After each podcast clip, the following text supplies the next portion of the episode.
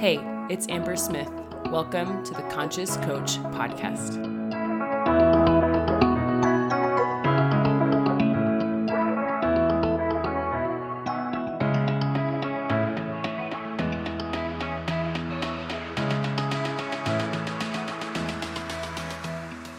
Hey, you guys, welcome back to the podcast. I'm really, really excited about today's interview. I'm interviewing my past client and now friend, Annie Leavitt.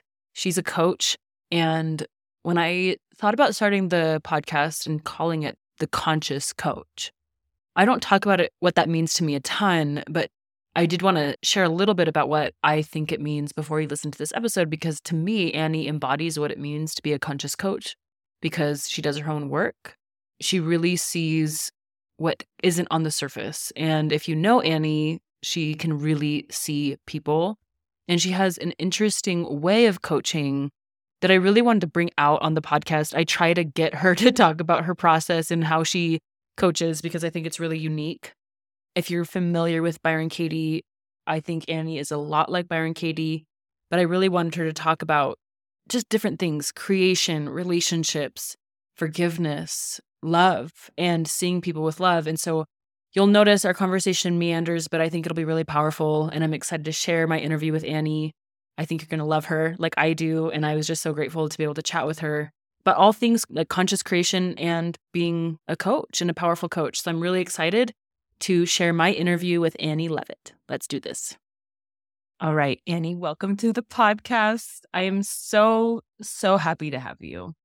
Thank you for saying yeah. Well, hello. Love talking to you. So we had like a epic conversation before we hit record, and now I wish that we were recording, but that's okay. Y'all missed out. You all yeah. missed out. Mm-hmm. So we fast.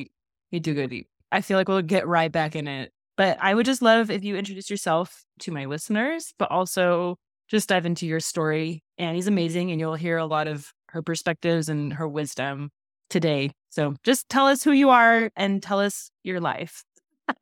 okay. And you'll hear me and you might hear my kids because it's still summer break and I don't have soundproof walls. Okay. Anyways, I'm Annie and I don't tell my story often. I'm a mom. I have five kids. I'm married to my high school sweetheart. I graduated with a degree in English and almost danced, didn't finish like 18 credits to get that one in ballet and just was a happy person. Like life was amazing. And my husband's hot. We had four kids, really good looking. I started my dance studio. Everything was going amazing. And I was super depressed. I was primary president in my church, super depressed, and went to all the doctors and did everything I was supposed to, did therapy for four years. And they said, well, we'll just add more medication to your medication. And when they were prescribing me a fourth medication, I was like, okay, there's got to be something more. Like I'm doing everything, I'm checking all the boxes. My body was in shape. My husband's great. My kids are smart and good looking. You know, I don't know if you ever have heard what's that writer where he talks about Lake it's his novels that he writes. All the women are good looking and the men are great providers or whatever. It was like that. Like the story is making sense on paper. Why am I so miserable? And then when I expanded my studio, my left side of my face went numb. And all the doctors said it's just stress. And so I started reading all these books. My girlfriend gave me a book, You're a Badass by Jen Sincero, mm-hmm. reading it with half my face numb. Gosh. And I'm like, right? I'm like, okay, everything says to meditate. Every book I'm reading. So she has in the back of the book, hey, these are great books. I read the whole list except one. And almost all of them said, you need to meditate. And Deepak Chopra was like, just sit down in silence twice a day for 30 minutes. And I'm like, done. I'll do anything. And all of a sudden, I started experiencing these huge shifts. And I'd been in a place where I didn't like praying. I didn't like reading scriptures. I didn't like anything. I didn't like anyone.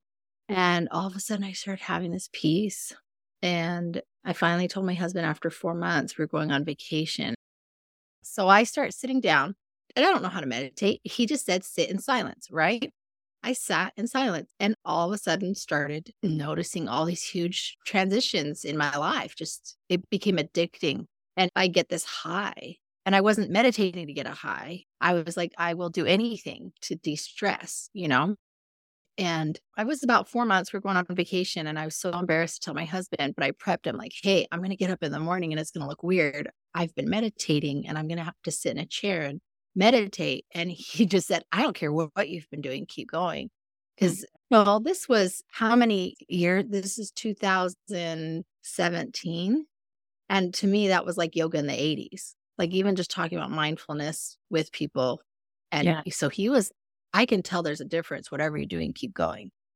And my kids finally got used to the fact that I meditated and my door was shut. And so I meditated twice a day for over two years. And then all of a sudden knew I wasn't supposed to have a dance studio and knew I was supposed to have another kid, both things that did not make sense. I resisted closing the studio, and the universe just burned everything down to the ground for me. And so I shut my studio door in a little small town. So I had like 100 families, 100 kids, and got pregnant. Wow. And ended up miscarrying that baby. And after that miscarriage, had Werner Erhard called some unspeakable moments. I had a spiritual moment that changed everything for me in a Walmart. In a Walmart. In a Walmart. God has a Walmart was a spiritual place. uh, yeah, right. Like that's not humor right there, right? Like we're gonna give it to yeah. Annie here, right? And yeah. after that, all I wanted to do was share the truth of what I saw, of what Earth is about, and who we are, and how much love there is for us. And I just all I wanted to do was share with whoever. Now, when you're a newbie, and Amber knows this, you share with everyone, mm-hmm. whether they want to know or not. I have finally learned, you know what? I share with people who want to know, who ask. And so I love sharing and I love how I get to share in my coaching sometimes and in my mastermind. And I have some kids that ask, but I love giving people the dignity of their process of I'm going to give an analogy with it and then let you ask some questions. Finish up my story first. So, shut the studio, got pregnant, miscarriage, spiritual amazingness. And I started showing up at people's houses or texting them. I would meditate and I would have this name come to my mind. And I'd show up at someone's house and they're like, How did you know I haven't left the house in six months? Or how did you know I was struggling? How did you know to call me? I'm like, I don't, but I know the spirit does. And I know that we're all connected. So I started coaching when I said I would never coach. I said I would never be a life coach. Famous last and, right. And then we did get pregnant again and had a baby. And I had been coaching kind of officially. And finally, when COVID hit, I was like, you know what? I'm making this official and got my business license and got some online Janky certification. Yeah. I'm certified, right? So now people call me a mindfulness mentor. They call me an ego death doula. That's a mm. new one. 100%. It's like, how do you find what you do? Like, you guys will hear as Annie talks, like, it's very hard to find what you do because I think mm. spirit works through you when you talk and when you teach and mm-hmm. coach. So it's like, how do you define that? I don't know. It's the same thing. I worked with a business coach once and how successful companies can describe what they do in nine words or less. I help people love reality. So something happens when people sit with me. It's not anything that I do, but when someone sits with me one on one, they start changing and they have hope. I don't know what it is. And I don't take credit for it because it's from God, it's from source. And my job is I just am this place for people. So I love it. And it's great because I get to do it. It's so weird though. You know, I'll sit with a client mm-hmm and have this life altering session and come out and I've got to put butt paste on a diaper and manage teenage texting issues, right? Like, so it's fascinating to be a mom. And I sacrificed a lot with the studio and now I don't. I know what I like to be as a mom and I know what I don't like doing as a mom. So I subcontract out stuff, but I love really wanting to be there as much as I want to be for my kids. And also, I get to serve others for one hour a day. I only see one, I can't see more than one client a day, anywhere between three to six clients, depending on how often I see them. But that's it. So that's cool. me. What I love before you wrapped up your story, you're talking about how you have to be mindful of who you share your story with. And you were invited, projector Annie, to this podcast. So feel free to talk about anything because you're officially invited to say anything. well, I'm glad you brought that up because one time my husband was on the backhoe on our property and found like 30 quail eggs. And the mom won't come back to that nest. So, of course, my husband has an incubator. Of course, he does. So, incubating these eggs. And one day it's my job to, you've got to put water in this little dish. So, say this is an old school incubator. And I'm talking, and all of a sudden I hear an egg peeping at me, an egg. And so I start peeping at this egg, and it's going, beep, it can hear me. Yeah. So it is alive inside the shell. It can hear me. I can hear it. Okay. Everyone listening to this, people can hear you and you can hear people, but that doesn't mean you're ready to break out of your shell. One. And number two, if you try and force anyone out of their shell or you try and force yourself out of your shell before you're ready, you'll die. They mm-hmm. have to break out. And it's not a breaking out. You will crack open when you're supposed to crack open and the right people will come to you and the right books will come to you and just trusting that process. Like we just saw the barbie movie last night. Oh yeah. She gives her this option you know red pill blue pill and barbie's trying to pick the wrong one. She's like okay i'm going to be honest there's not a choice but i wanted to make you feel like you're in control by mm. giving you a uh-huh. choice but oh that's so good. You don't have a choice on your spiritual path. You don't. You are buckled in. It is going. You can't control it but what I love about coaching, one of my clients said, coaching is like having a Disneyland fast pass. Yeah, we're going all to the same place, but with a fast pass, you can go faster and you can have more fun in the same yeah. amount of time. And you can get a family fast pass, mm. right? And you can start An inspirational you know, fast pass. So I thought that was such a fun way to explain coaching. That's such a no, I love that. I, I love but it. it make this spiritual path it's way more doable. You know, it's why I always go, oh, you know what? I'm going to take a break from coaching. And whoa, won't your mind start going crazy? And you start believing it. I think what you just said is so powerful. You start believing it. Hell on earth is believing your thoughts.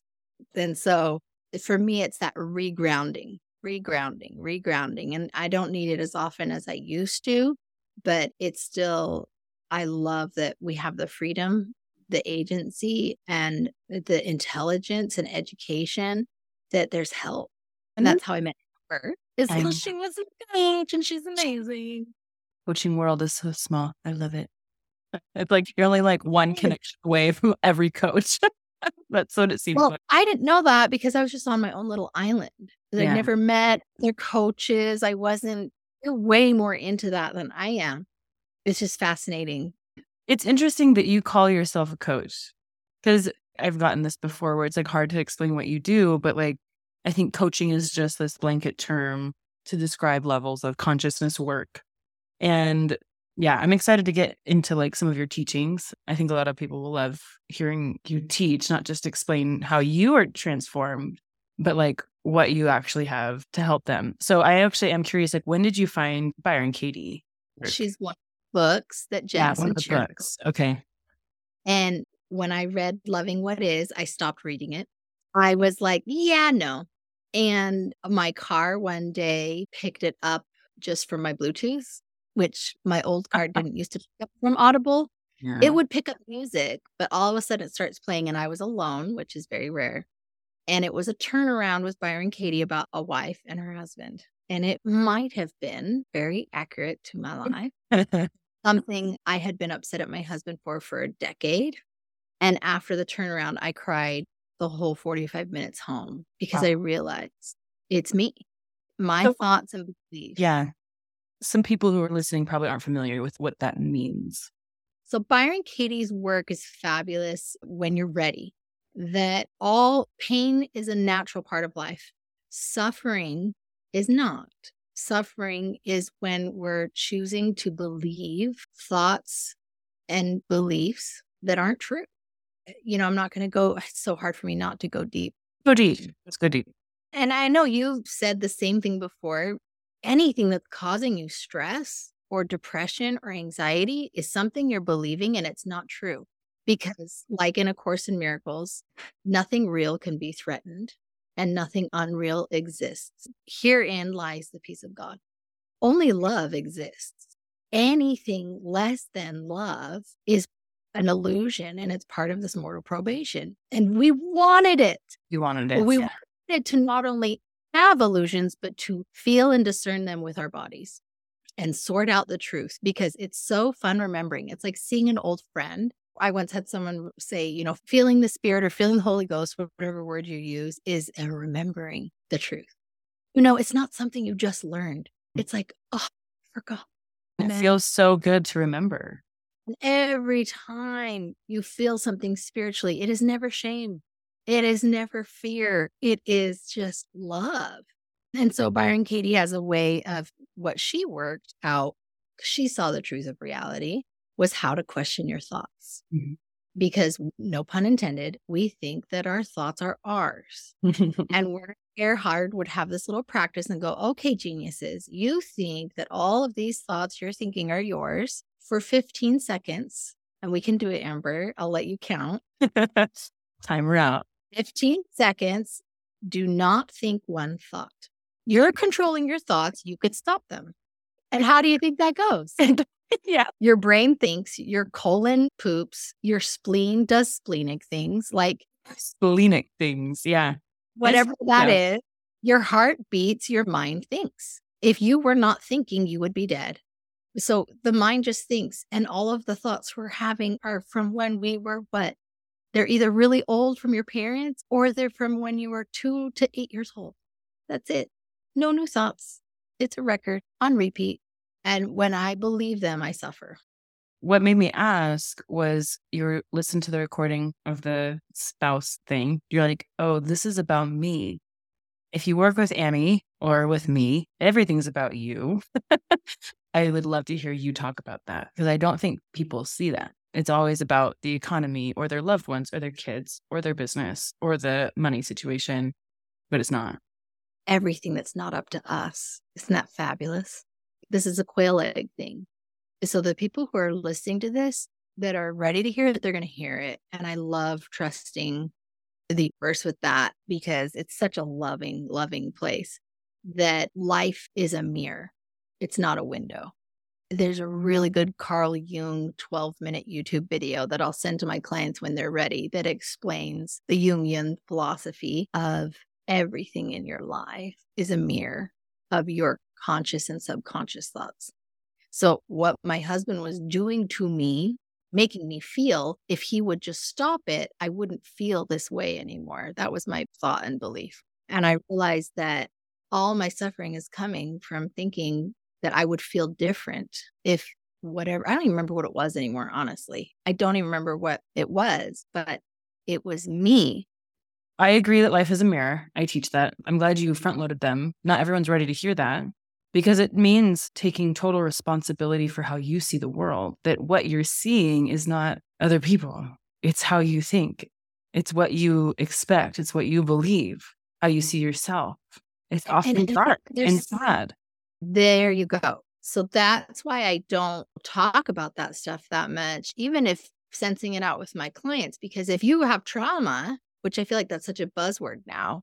Mm. everyone has trauma. You came out of a birth canal or were cut out by C section, you got trauma, right? Yes. That was not a pleasant, but if your ego is not ready, so if your ego believes deep down you are a horrible person, and I tell you your life is a mirror, so that means child trafficking is from me yeah. and the wars and the stuff. It's too much. It'll demolish you.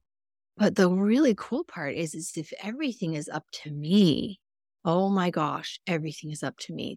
Horrible to everything is up to me. To an extent, I believe in the win win win philosophy is through my thoughts and beliefs, I can switch into different Annies. For me, yes there's an unlimited amount of realities. I remember there was a sentence in Jen Sincero's book, You Are a Badass at Making Money, that I listened probably 25 times in a row. I was doing a puzzle I had to rewind it and rewind it because my mind was just blown. And if you can think something, it exists.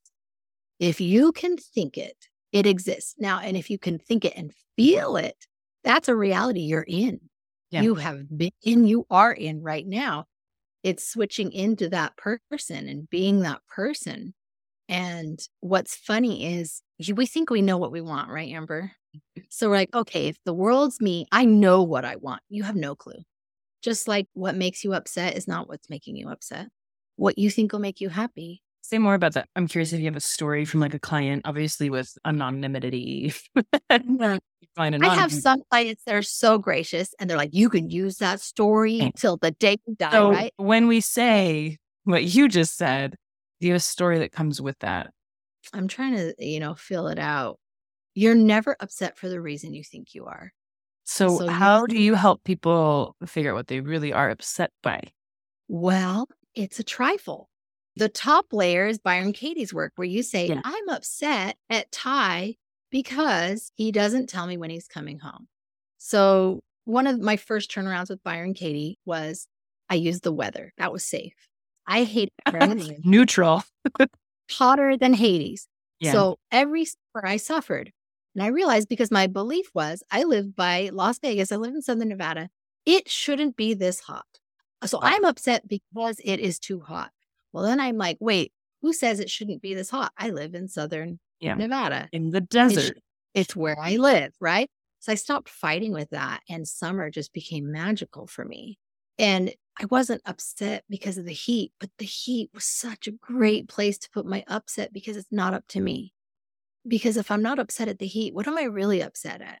I had not set up summers. Moms just, we have not figured that out.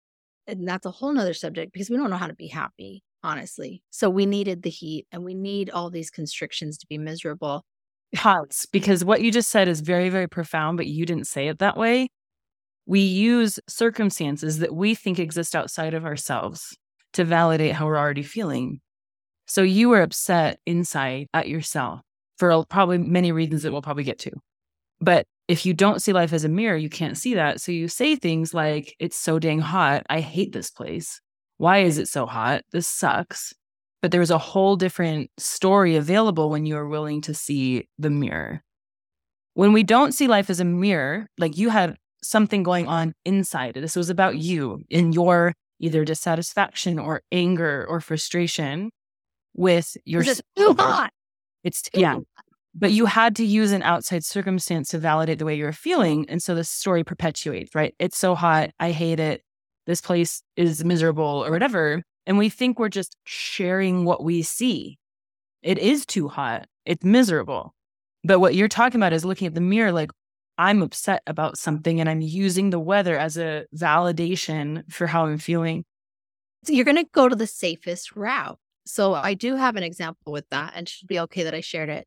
One of my favorite early clients was a NICU nurse. And she had a fellow nurse come in. Her son got admitted to the PICU, to the PEDS. And so she went up and was there and helped. And so her friend's there, but as a mom. And they took care of his son. And I think he was okay. But the next time her friend came into work, she unleashed on her and she told her everything. And my client was a really good nurse. And she just said, You did this wrong, and the doctor did this wrong. And just, yeah, I'm upset because you guys did a crappy job with my son. And it was hard for her. And we boiled it down. And I asked her, Okay, let's say she's not upset at you. Who's next? Who's on the chopping block? This is ego whack a mole. Yeah. You are the cause of this upset about her son. Who's next? And she goes, Oh, well, the doctor.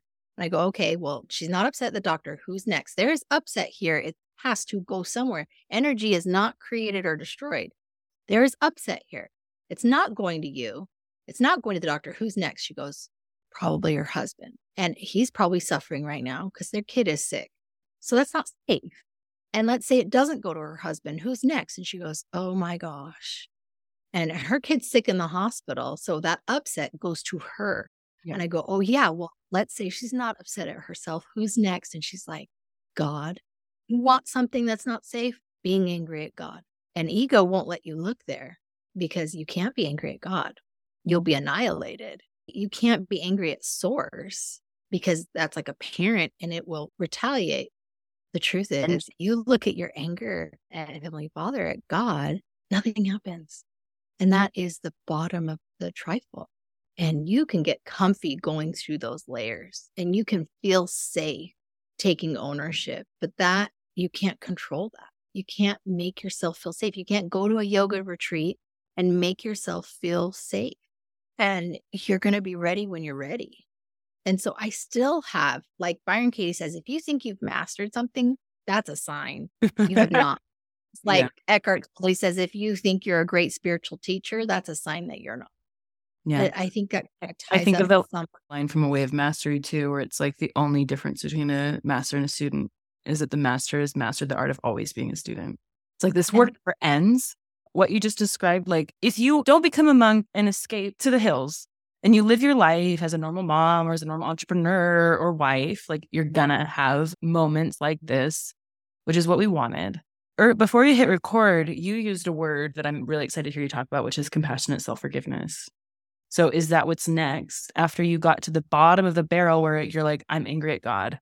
Now what? Oh, yeah. So Byron Katie's work was so great because you get really good at mastering seeing your judgments and you get to know them. And that's a skill that you need. All of you are judging. Everyone listening, you're good at judging. You're really good at it, which is a skill. It's not a mistake that you judge everything. That's a skill. The next part is learning how to see the judgments with love and compassion because they're teaching you. If you resist a judgment, welcome to the rest of your life. You hate a judgment, give it a room in your bed because there it is. It's here. So, what I have been learning from my coach, Judy Price, is from the University of Santa Monica, and it's called Compassionate Self Forgiveness. I'm not qualified to teach about it, but I will just say that I feel like I've added it into my teaching because yeah. Byron Katie's work is essential, and this is the next step.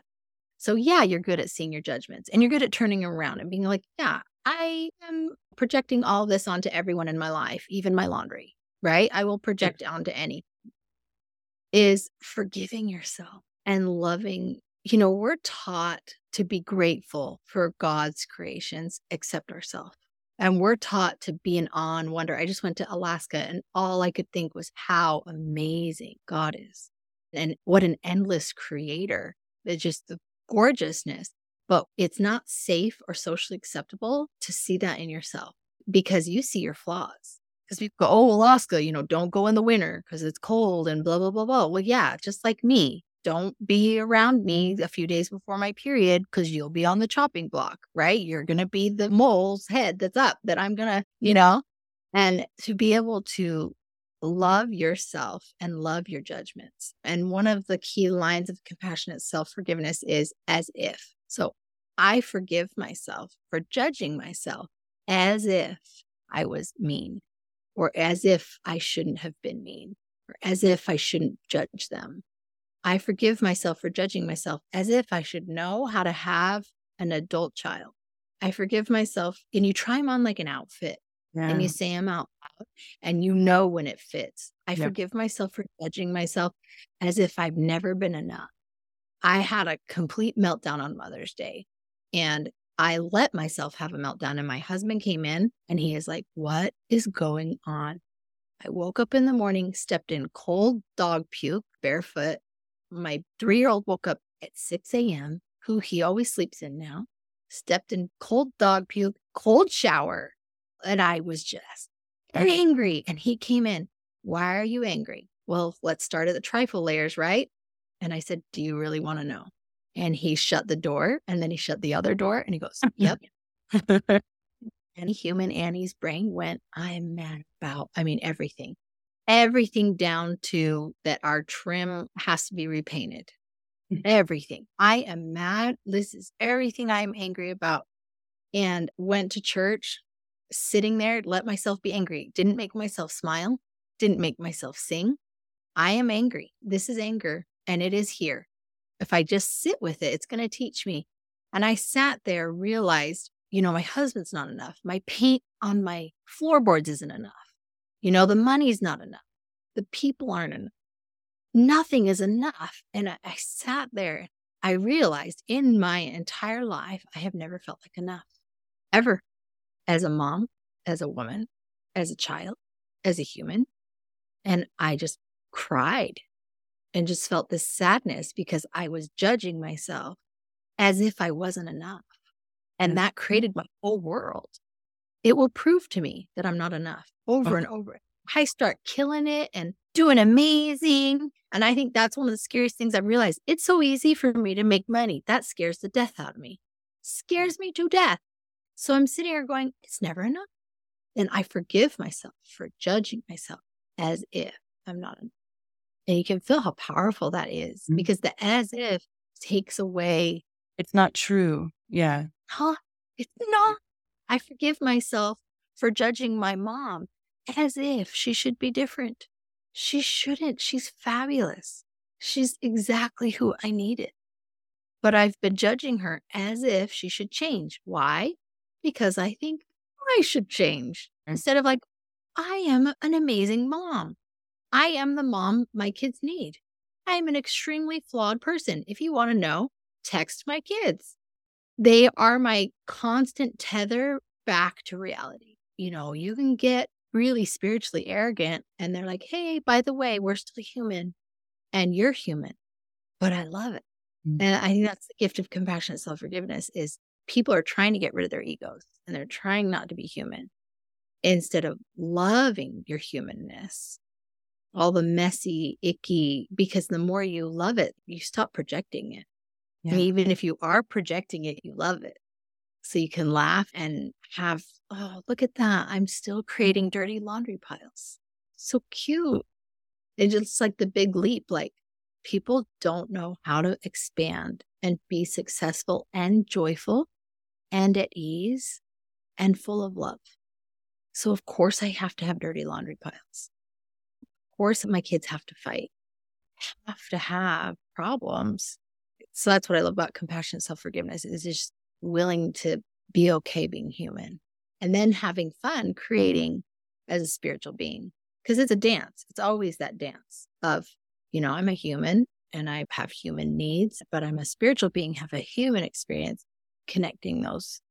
Yeah. That sweet for me. Yeah. And if you've been on like I think what most people call like the spiritual path. I think there's like this phase where like, oh, I don't like the human part of me. I need to dismiss and let go of and banish the human part of me. And I think what you're talking about, I use the word integration, but that's how I want to live. It's like I want the human and the spiritual, which is what we intended when we came here. Why else would we come and be Why, human? Why else would we? we mastered spiritual being Got it. yeah. No, exactly. Or we'll start wanting our friends to change. I wouldn't have friends if they all woke up and changed, or if they blah, blah, blah, blah, blah. If all these people are these horrible egoic humans, I need my ego.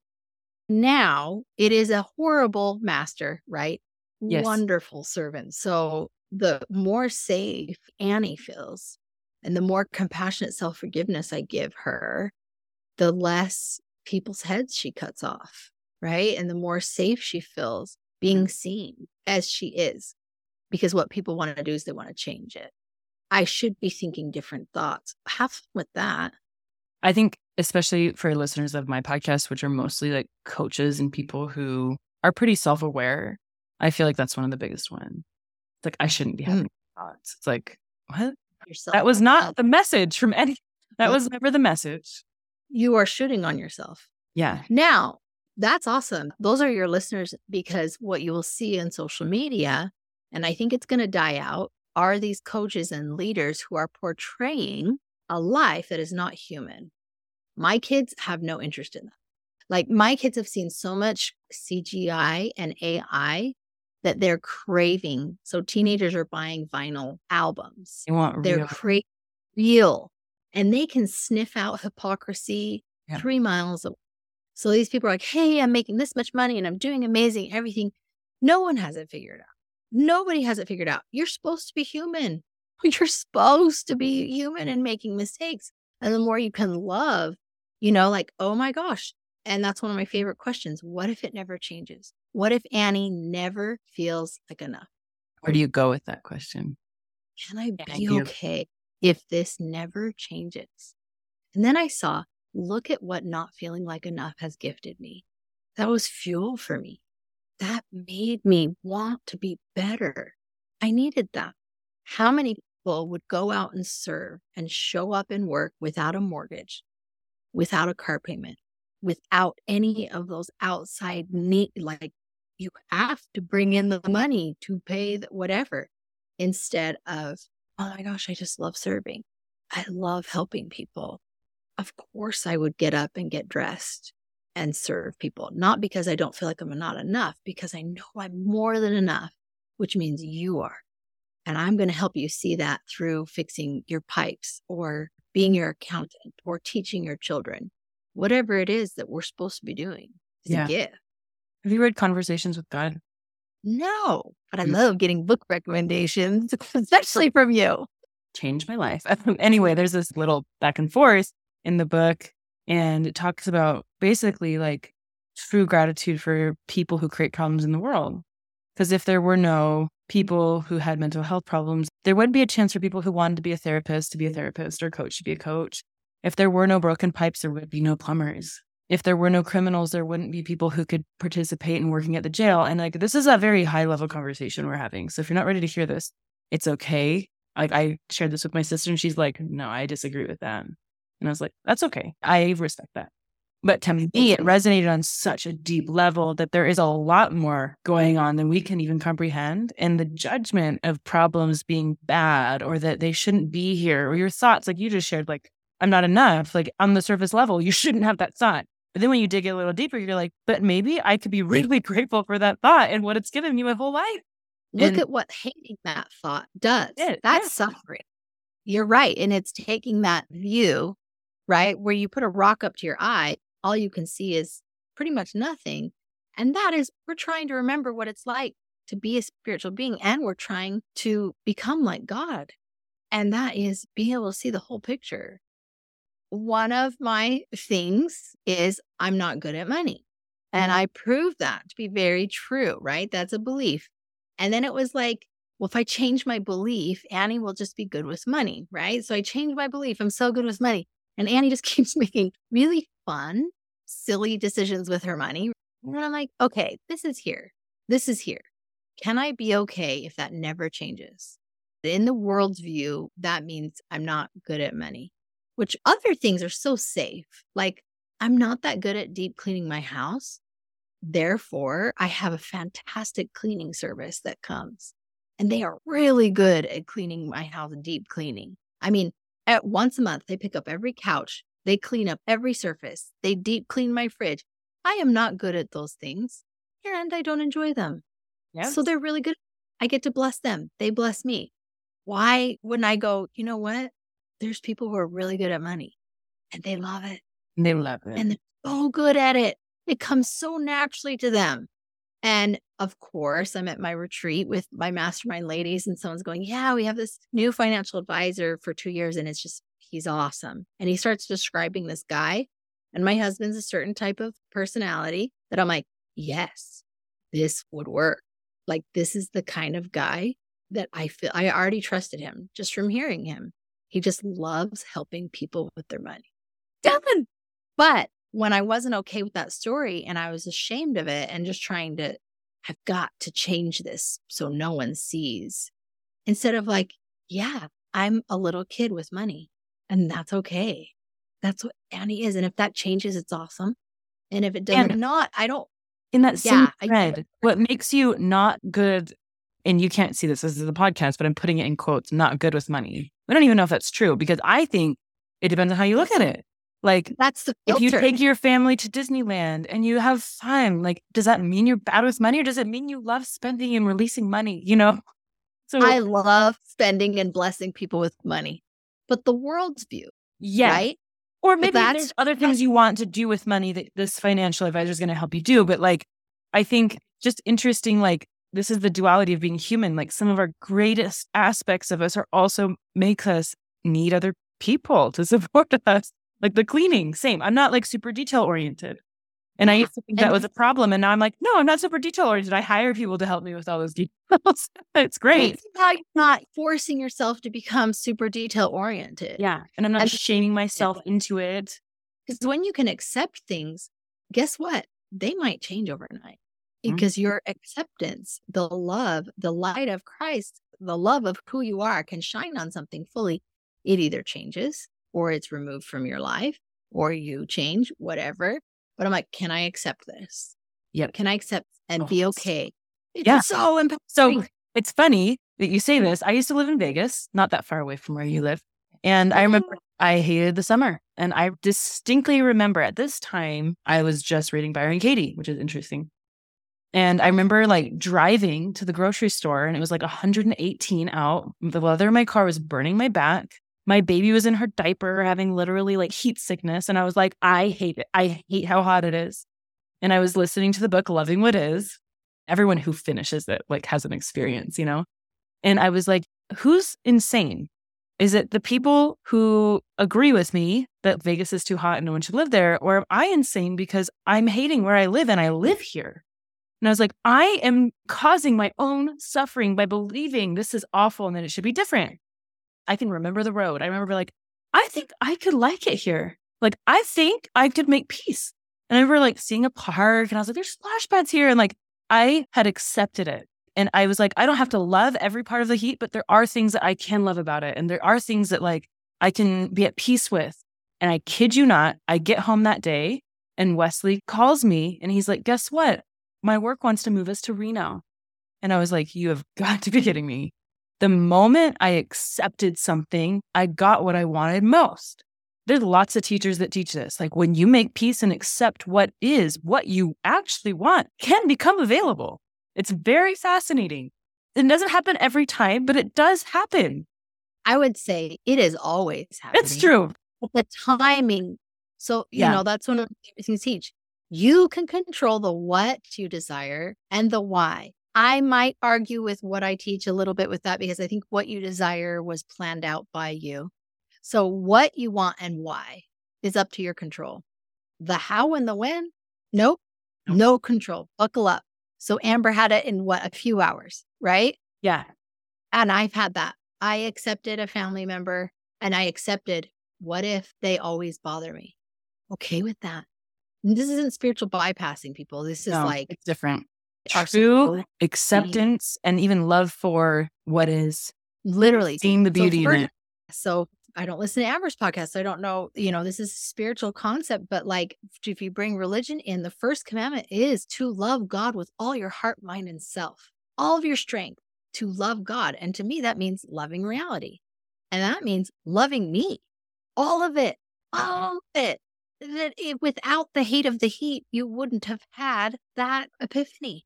I wouldn't have that, had that experience because people will get Byron Katie's work and anyone's work and oh man, spiritual bypassing is so fun, right? Like I can just vision chart my way away from yeah. feeling any.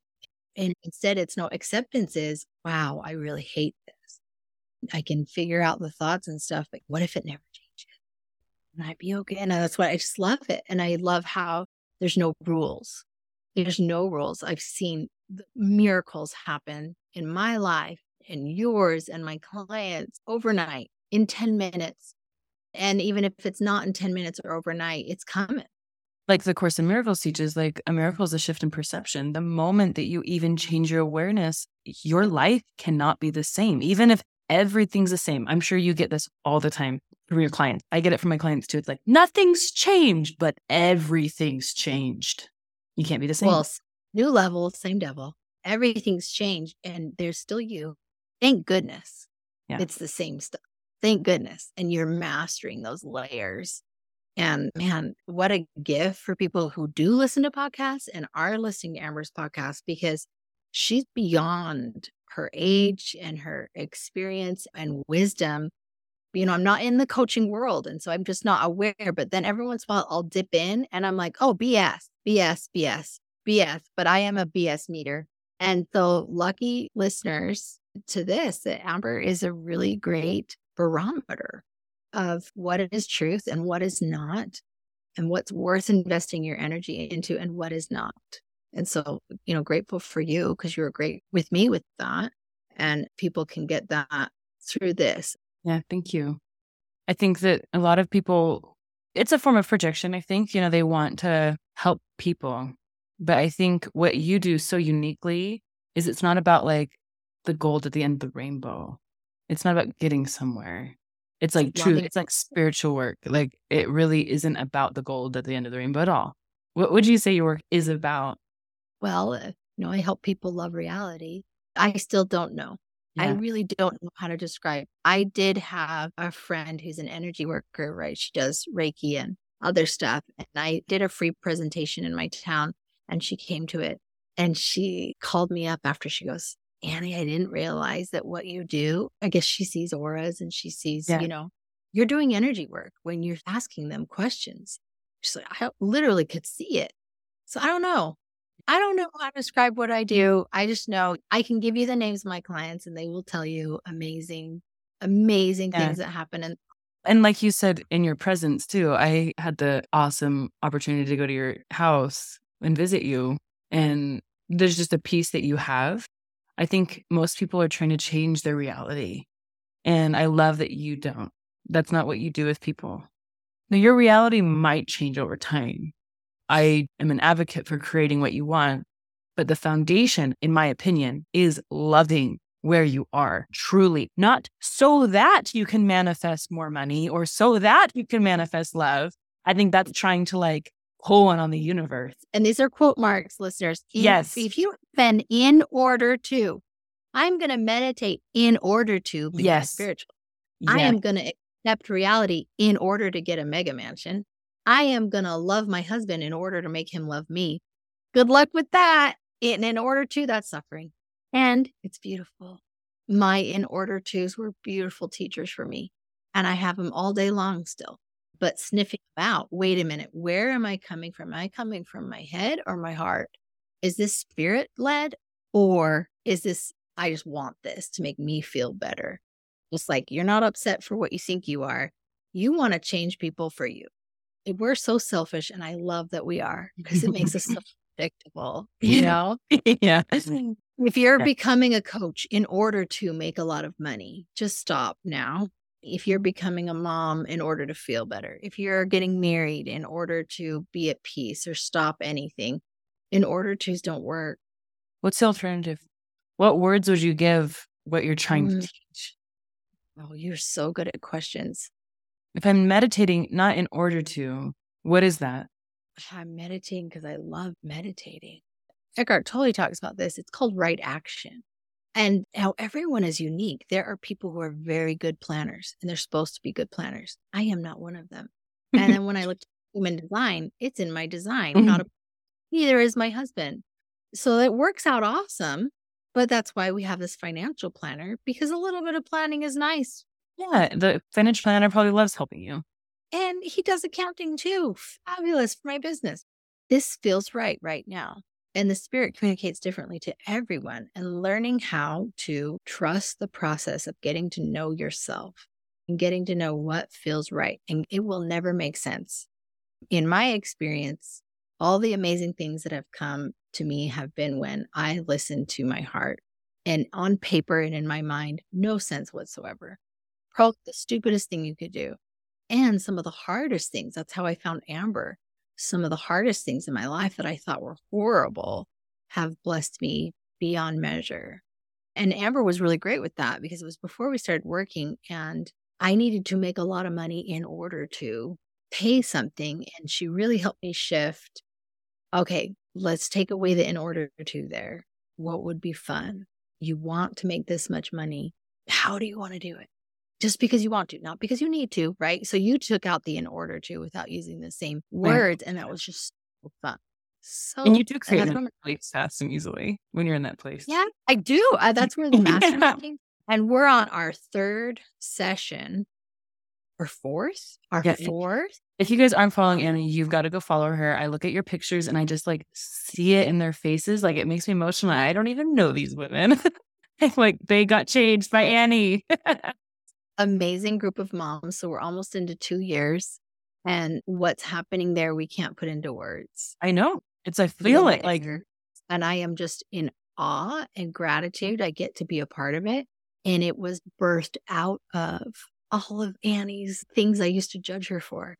So do not doubt, listener, if you're going through something really hard, soul crushing, or it's a should on yourself that you're just been shoulding yourself your whole life, it's a gift there's a blessing there. There's something amazing coming from that hard thing. Maybe won't show up for 50 years, but really trusting that problems are possibilities.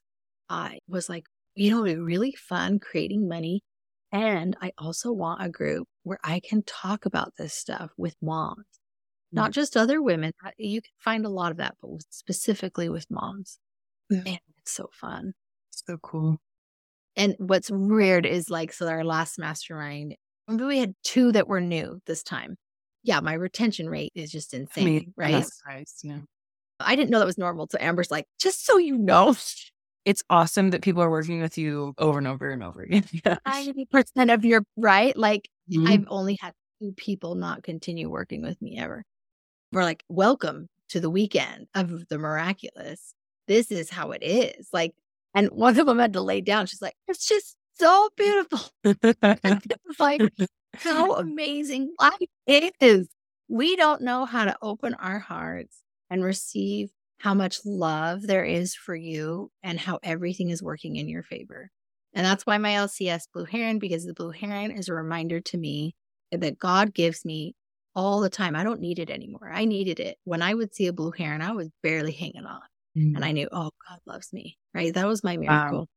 Guess what I saw today on the way driving back from picking up my daughter to do this podcast? Of yeah. course, a Blue Heron. It is always there for me always there for me. That's one of my things. It's there for you all the time. It's like Indiana Jones and the Crystal Skull. She thinks she wants to know everything and she looks in the alien's eyes and just goes, Tell me everything. Do you remember what happens to her?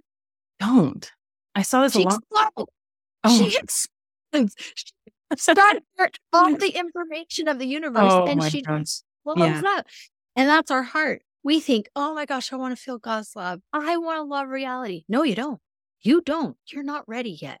Your physical body cannot contain how much love there is for you all of the time. It is unspeakable. It is unbelievable. And so trusting that your shell's being broken open at just the right time mm. and little peaks and cracks, they're not bad. That's an opening. It's an opening and we wanted it. Yeah, I just, I love the opportunity to share about because I am pretty stingy. I don't share about what I do. I don't talk about. Know you're like the best kept secret. You guys, nobody should... knows. I know. Like mastermind. You're gonna, like, you're gonna be found out after this time. We're like, well, so like, how do you describe? You guys seen the meme where it's like there's this carved wooden staircase in this mansion at the end is a stallion. So where the staircase goes down into the ground, they carve this beautiful mm. stallion. And my client sent it to me and it says, my session, right, with Annie. Yeah. And then when I try to explain it to my husband, and there's a staircase with a My Little Pony duct taped on. It's so true. It's so true. You had to be there. Like it's like coaching is one of those things you had to be in the session or you didn't get it.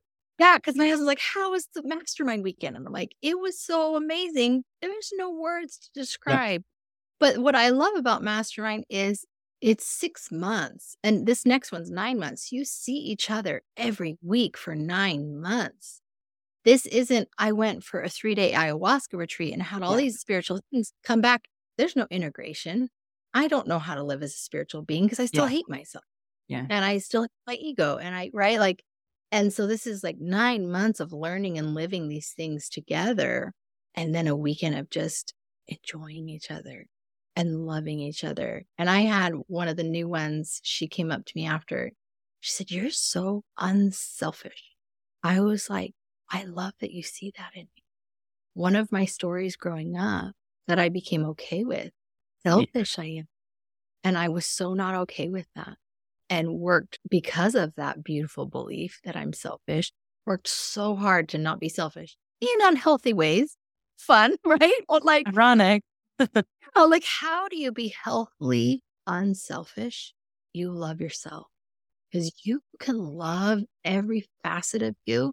So easy to love other people and just be there for them.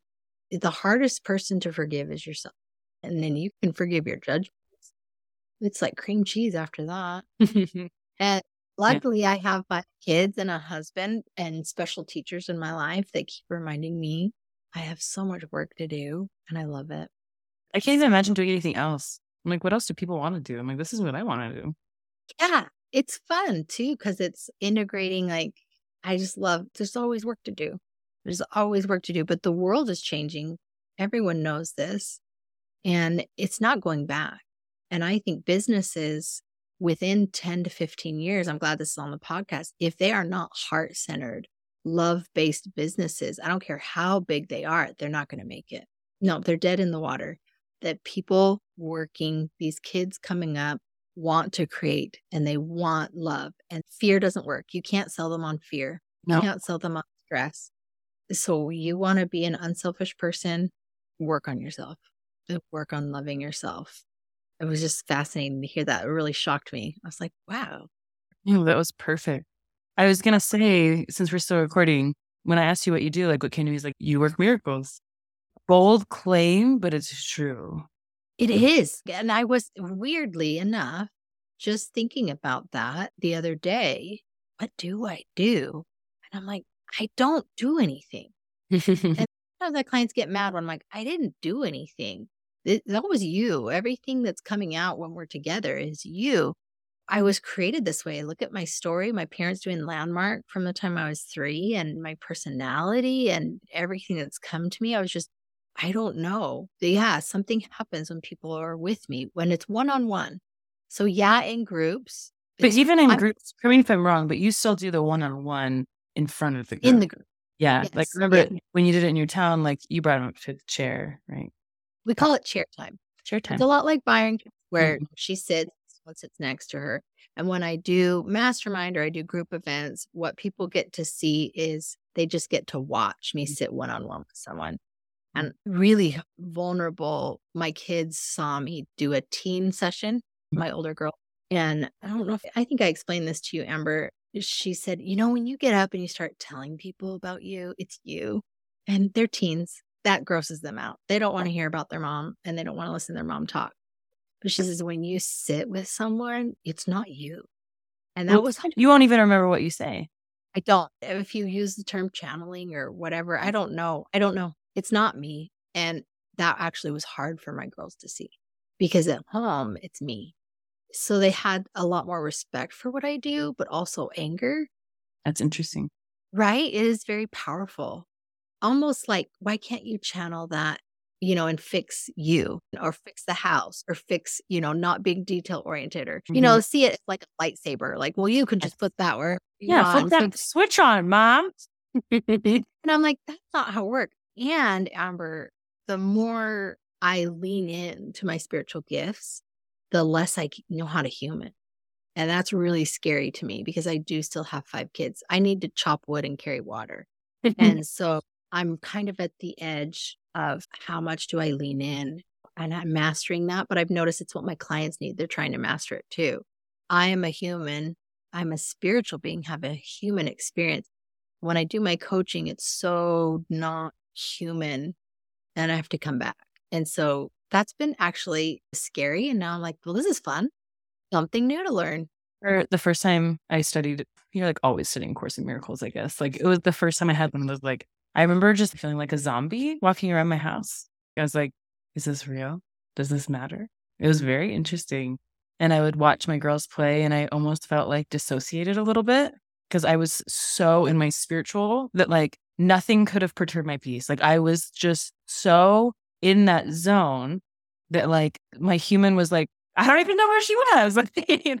but back to that book, Conversations with God, like talks about the level of being is human and spiritual at the same time. And that's how you know you're at being. And what's interesting is to kind of circle back to something we were talking about earlier. I was hoping you were going to use this word instead of meditate in order to, it's meditate as a way of being. You know what I mean? Like it's the capital B being. You're not trying to get somewhere. You're being here, no matter what you do. And I think you used Eckhart Tolle's like right action, like how he describes, let's say you're walking across the room. You want to say, I'm walking across the room to pick up the book or to get the glass. He's like, not so. The purpose of walking across the room is to walk across the room. I feel like you bring that level of being and awareness when you coach or whatever you do. Since we're not sure if it's coaching or not. I love that we're using your podcast space to really narrow that down. I'm really appreciative. Thank you, listeners. Yes. And if you have teenagers, they're really going to push against that. The more yeah. being that what a gift your kids are younger as you, I call that the being bush. I remember that. Good. Yeah. But you're not participating. But you're not life. participating in life, which is the whole point of being here. Yeah. It's so good. Want to love Annie. She's fabulous. Yeah. And what a great vehicle to be in and have gratitude for that, you know, and revere it and take care of it. And so she can just be more her, not in order to make her not be her.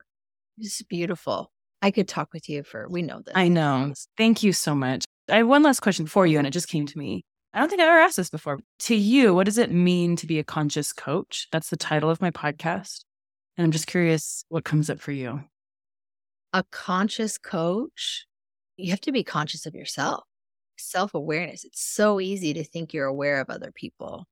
You can only meet people at the level of where you can meet yourself.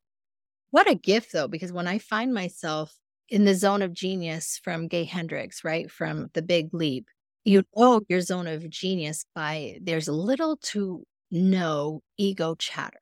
And so when I'm sitting in a chair or coaching someone one on one, little to no ego chatter. Coaching in a group, a little bit when talking to my kids, gigantic ego yelling, screaming, right? Yeah. Yeah. So a conscious coach, what does it mean to be conscious coach? It's not about you. You have to know so much about yourself and love yourself so much that you are in service for the other. It is about them. It's amazing that you don't listen to my podcast because I'm always saying that. Like it's not about you, it's about the client. And I like I just feel very validated. it's like sweet about you. It's weird. And as soon as it's about you, that's an in order to.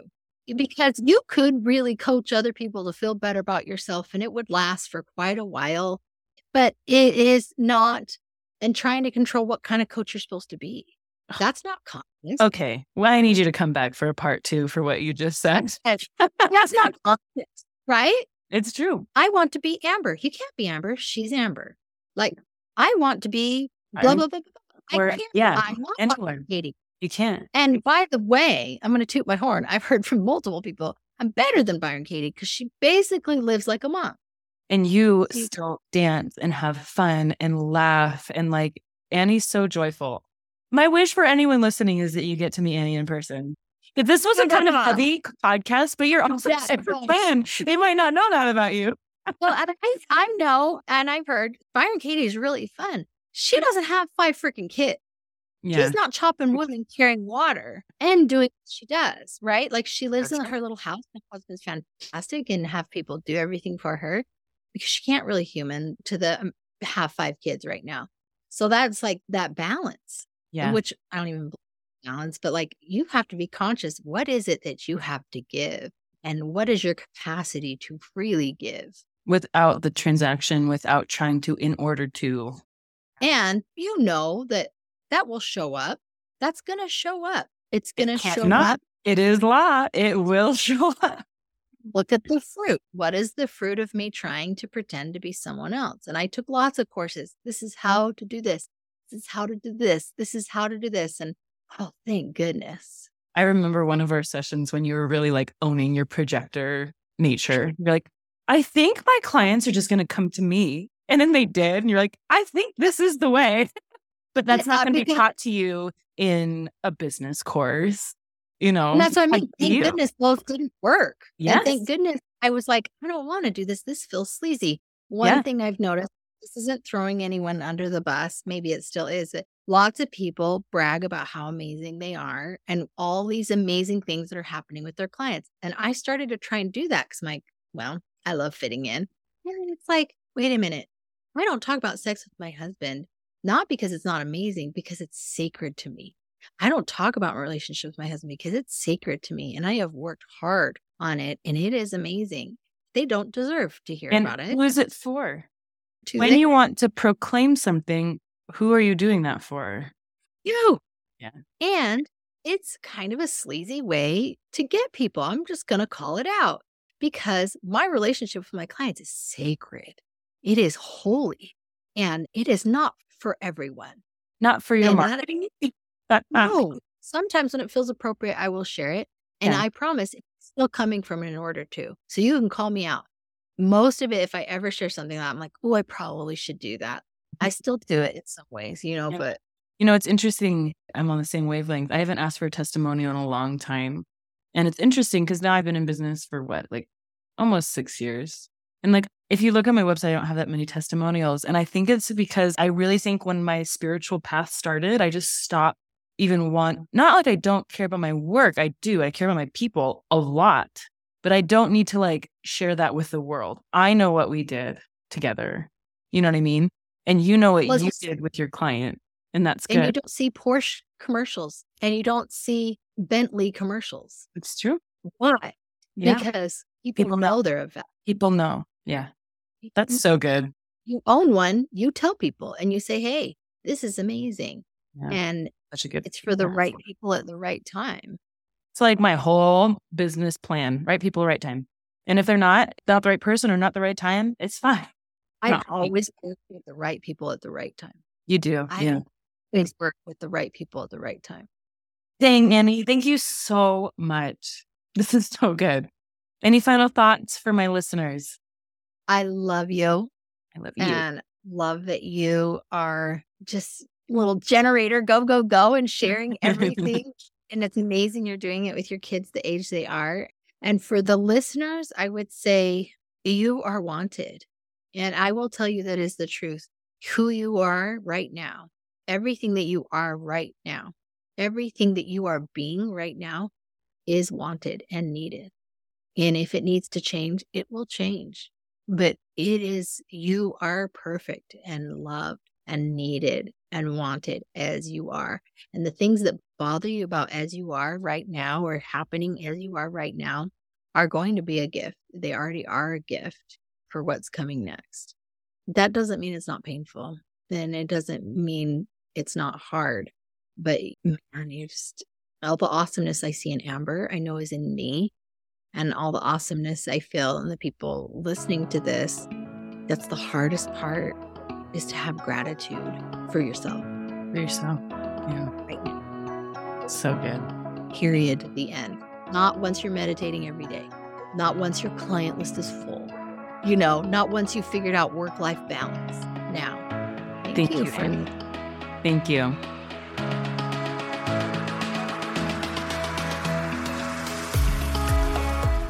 Hey, I hope you loved and resonated with today's episode.